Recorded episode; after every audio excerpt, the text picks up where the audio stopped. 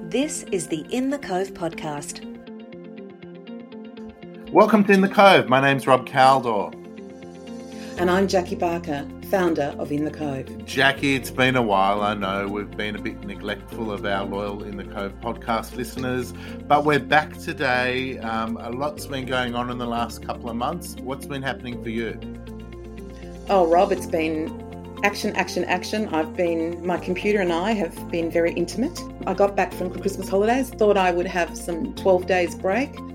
Didn't happen because, of course, we had the the great rat race, trying to find rats everywhere and then people who couldn't have rats but need, still needed PCRs, you know, just so much happening. And then we went into Busways taking over the buses, so we needed to tell people about that. And then a lot of the buses were not coming because of uh, driver shortage. And then we've got events coming back, so we had to get that all up. And then Lane Cove Council the elections were held in December and the first meeting was in January, and there are six new councillors on the council and three returning. And those new councillors have, have been working really hard to put through a lot of ideas and but also tackle some really contentious issues and it's been full on I think they've had three meetings in in in the first two months, which is a lot. So yeah, it's just been full on, but uh, enjoyed it. In the Cove News.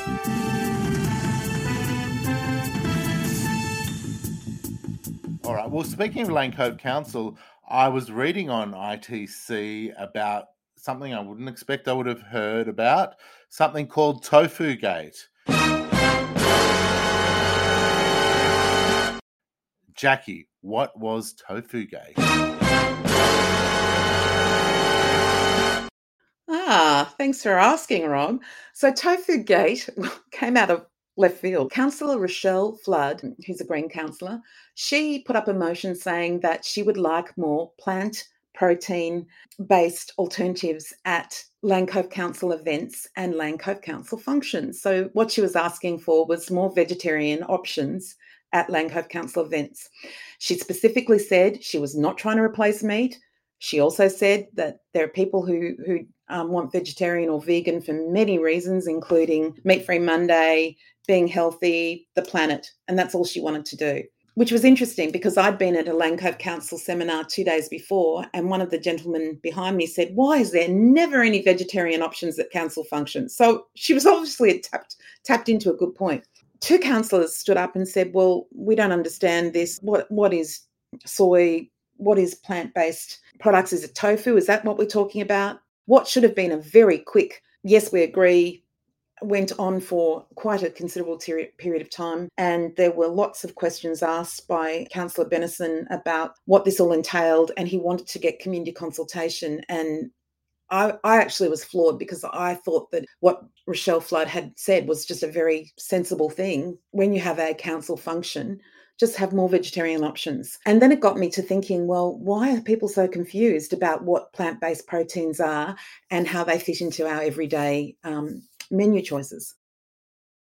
I, mean, Jackie, to me, it's it's a daily thing. Why, like, it shouldn't be an issue. I'm amazed that uh, so much time was spent over something which, in essence, is trying to include as many people as possible. And I think it's uh, I think it's important for us to have a deeper look into what these meat alternatives are. So we're going to get online Andrew May, who works as a chief growth officer at V2 Meat, but before we get Andrew online, he's got a bit of a connection to Lane Cove. Is that right? That's right. Andrew May is a Lane Cove boy. He doesn't live here anymore, but his parents still, both his parents do.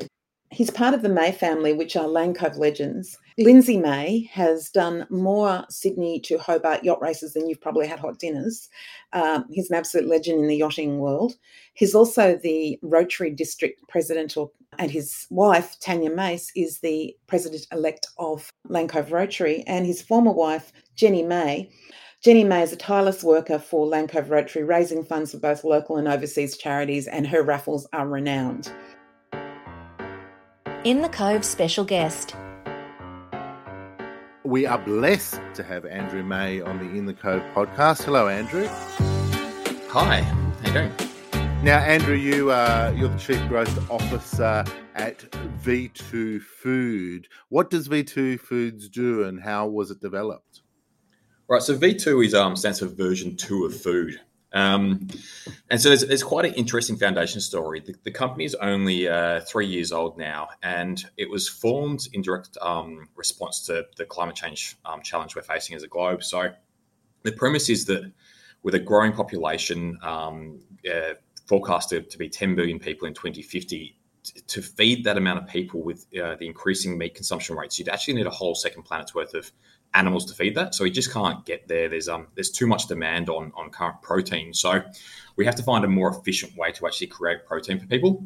Um, and the company was actually founded uh, as a collaboration between uh, Jack Cowin uh, of Hungry Jacks and CSIRO, um, and came about in a Jack had seen the success of plant-based protein or plant-based meat in the US and was trying to find a way to make it and approached CSIRO and said, you guys have a lot of very clever scientists that work in food. Do you think you could um, you know, develop some products with me? And they said, well, actually, let's make a company that is um, designated to, to, try and solve this problem. So between between the uh, CSIRO and Jack Cowin and a Main Sequence, which is a, a venture capital fund, fund that represents CSIRO, they uh, created the company and picked a founder, which is uh, Nick Hazell, our CEO and founder. And uh, that was started 2019. And we've gone about there taking plants and turning them into meat analog products. So um, plant-based products that look, cook, taste um, just like animal meat, and uh, that's that's how it all kicked off.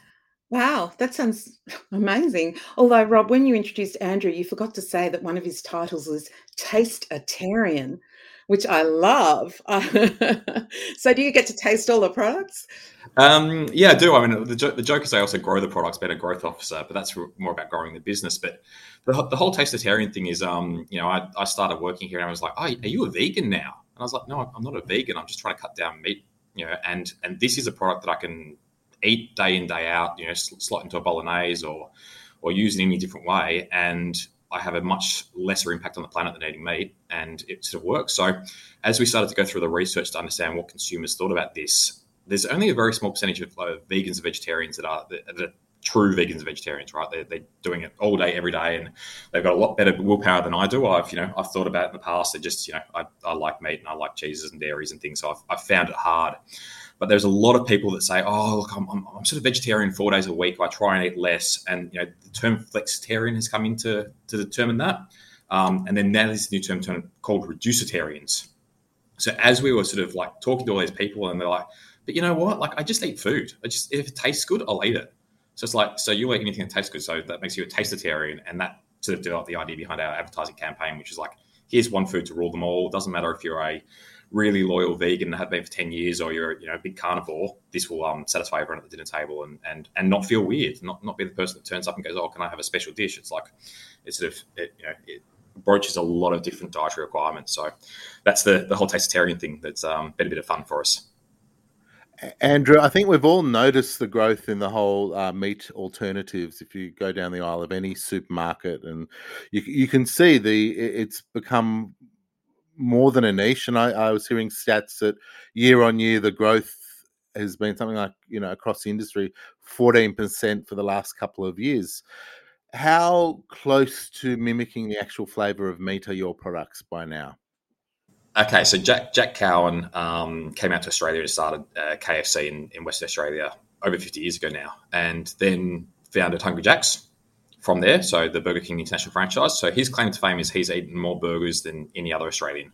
Um, he got to a spot when we were developing the products that he thought it was a beef burger, and he said, "Okay, if you've just tricked me, this product's now ready." So it's it's very very close. So if you have a uh, Hungry Jack's Rebel Whopper, which is made with our V2 products, it like I, that's when I decided to work for the company. I, up until that point, I said, "Look, it's not really for me. The products don't taste that great." And I tried it, and I also thought it was beef.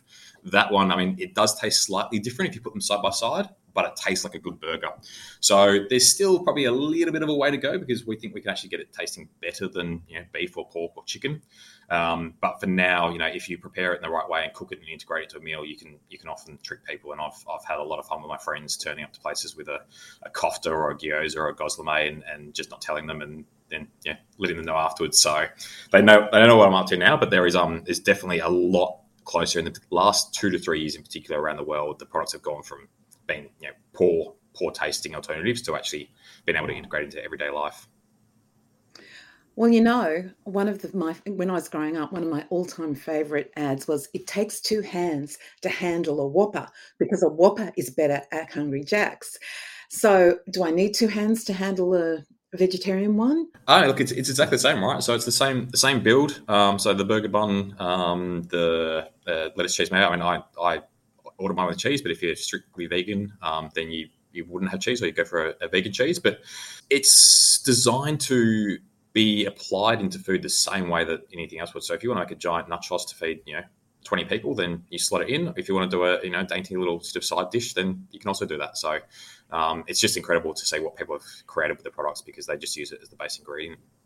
You had you rattled off a whole lot of things: koftas, gozleme. Where do we get this? Like, how, is it easy to get at the supermarkets? Yeah, so we um look we're probably the first major brand. So you might have heard of Beyond Meat um, in the US, um, and then Impossible Foods. Um, so they were sort of uh, leading the way in the US, and uh, V2 is Australia's answer to that. So we, we believe Australia's got a really good um, agricultural background. Um, we think there's a huge opportunity here to take um, Australian grains and, and, pulses of legumes and turn them into value added to export to the world and really lead the way. We've got you know, the best scientists in the world in CSIRO. So the, the idea that we have is really to um, create the base ingredients. So we have a range of um, V2 mince, uh, V2 burger, V2 sausage, and they're available in Coles and Woolworths. Um, and then we're just about to launch a range of chicken tasting uh, chicken products. So there's schnitzels, tenders, and nuggets and uh, they will uh, also be uh, available through supermarkets.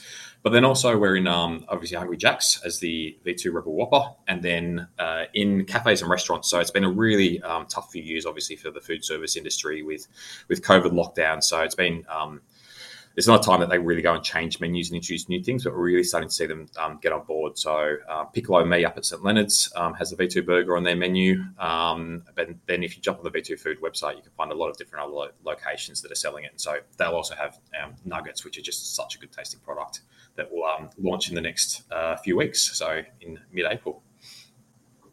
I'm sure some of our Lane Cove uh, listeners and cafe owners and things like that will want to pop on.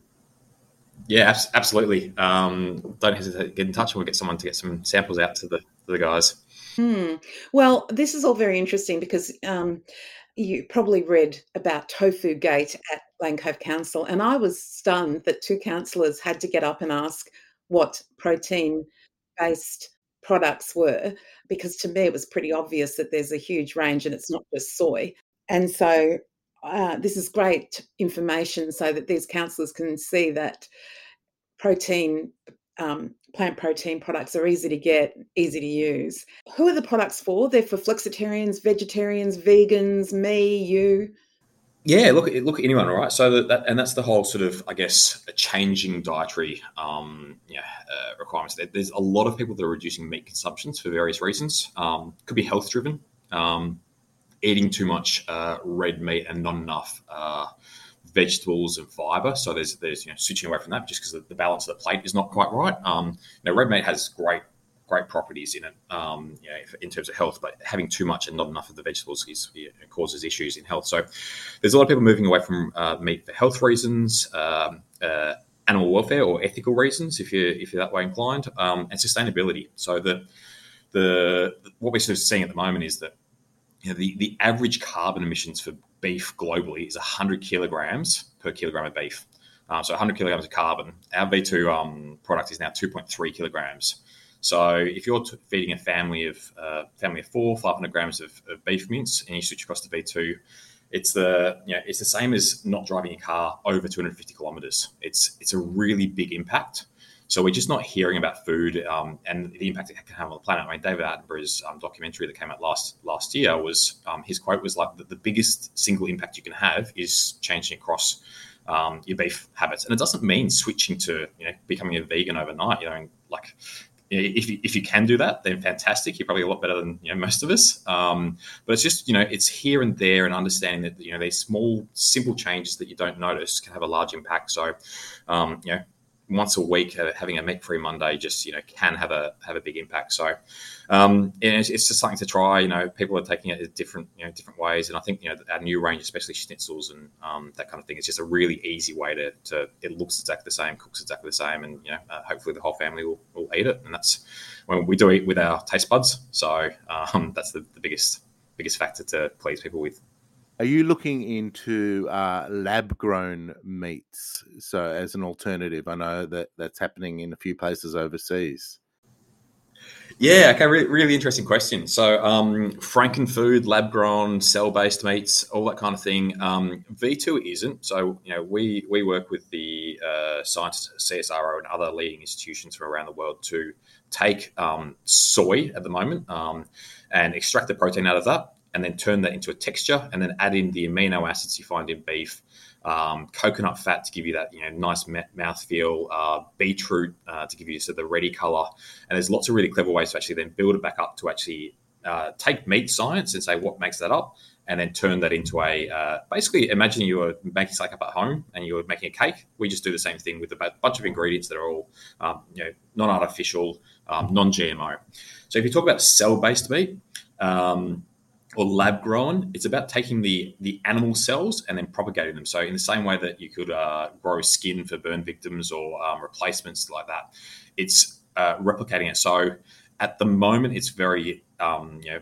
Uh, cutting edge technology it's very uh, labor intensive and, and resource intensive so it's expensive, right? Um, at the moment, you know, we don't really want to pay thousand dollars for a steak, um, so it will take a long time to get there. So I think you know, in ten to fifteen years, uh, that will become, uh, you know, more prevalent. But they have to sort of unlock the commercials of it because you know we don't want to pay more for it. So for us, um, we've got a particular focus, which is is using plants and um, other ingredients to actually just replicate, and we'll see where it goes. I mean, the, the future is in, insane. You know, the things that people are looking at and then also it's it's for people to understand, um, you know, are they comfortable with eating something that has been, I guess, uh, replicated in a in a lab or in a um, a growing environment, or do they prefer mixed ingredients, or do they prefer to you know stick to, to animal meat? I just want people to know that we haven't. When you're not a sponsor in the at all, V2, I've never had anything to do with Andrew except for this. But what happened was that his mum Jenny, who's one of uh, in the Cove's first ever followers, um, as soon as she saw the tofu gate, she said, My beautiful son has to tell you all about what he's doing. So, and it just made sense because of the fact that the May family has been such a big part of Lane Cove. So, um, I just thank you so much for contacting us and letting us know. And I will be looking for V2 in the supermarket. So I guess it's in the meat section rather than the deli section. Uh, yeah, so both in, in Lane Cove, in uh, Woolworths, it's in uh, down the back towards the, the butcher section. Um, and then in Coles, it's uh, currently on the end of the, uh, I think it's the chicken chicken section that faces the organic um, produce. So just at the back end um, of that. And there's a, a nice little range in both and, and more products to come.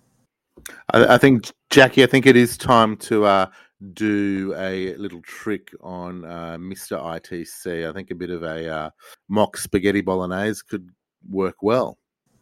Yeah, I mean, it's, I mean we had some uh, tradie friends around that we made a lasagna for and didn't tell them until they finished the meal. They're like, "Oh, that was great." I was like, "By the way, it was uh, there's no meat in it." And just watch, watching that first reaction is always always a bit of fun. Um, you know, if you know it's coming, you can probably taste the difference. But if you are if they have no idea, then they just don't pick it. Just tastes like any other um, dish. Mm, okay, Andrew, thank you so much for for taking time out to talk to us, and um, and we really appreciate it. My pleasure. I look forward to uh, appearing on the uh, council uh, catering list. What happens in the cove stays in the cove. What's happening in Lane Cove over Easter in the next few weeks? I can't believe it's Easter's here, but then there were hot cross buns in the stores on Boxing Day. Easter break is coming, and one of in the Cove's articles that always gets a lot of, of attention is our Easter opening hours. So we will tell you what's open on during the Easter holidays for all those coffee addicts out there who need their coffee. And surprisingly, there are more and more, more places open on Good Friday, and you'll be able to find that on inthecove.com.au. We'll also tell you how to find a doctor at the Easter break and also, one of our um, nutritionists, Wendy Middleton from A Cut Above Nutrition, has a great article on how you can have your cake and eat it too, or in this case, have your chocolate and eat it too at Easter. Um, she's got some good tips on, on eating chocolate without smashing on the weight. So that's all very exciting, and it's on inthecove.com.au. Well, we're hopeful that this rain will go away, and I know that um, you know people have been worried about what's been going on all over the state and in other parts of Sydney with the flood victims. Apparently, there's going to be a bit of a uh, concert on in Lane Cove to support uh, some of the issues around flooding. That's correct, Rob. There's going to be a concert in the canopy by Christine Anu. All the details are on In the Cove, and it's ten dollars to buy a ticket, and all all the proceeds go to um, the flood victims uh, in New South Wales. So it's a really good cause. She is one hell of a talent, and I know you've you've uh, you've seen something. You've got a Christine Anu story. Well, I do, Rob, because um, one of my very, very, very good friends is a ARIA-winning sound producer, and he won his ARIA by producing "My Island Home" by Christine Anu.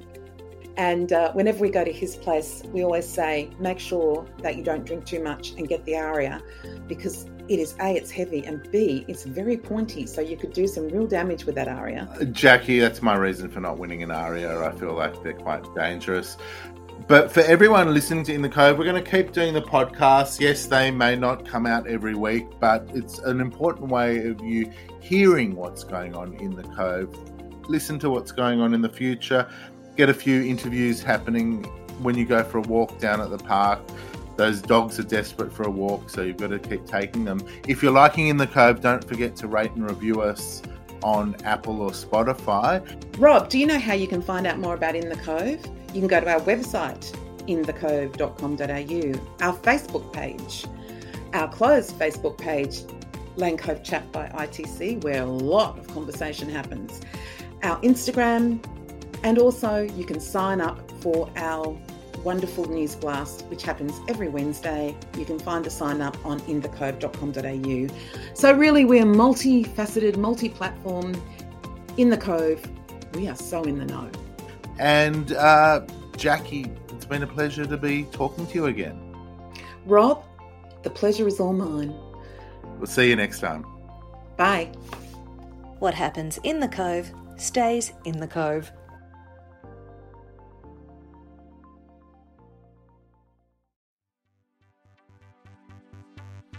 This podcast has been produced by localpodcast.com.au. If your organisation needs a podcast, contact Rob 0404 289 956.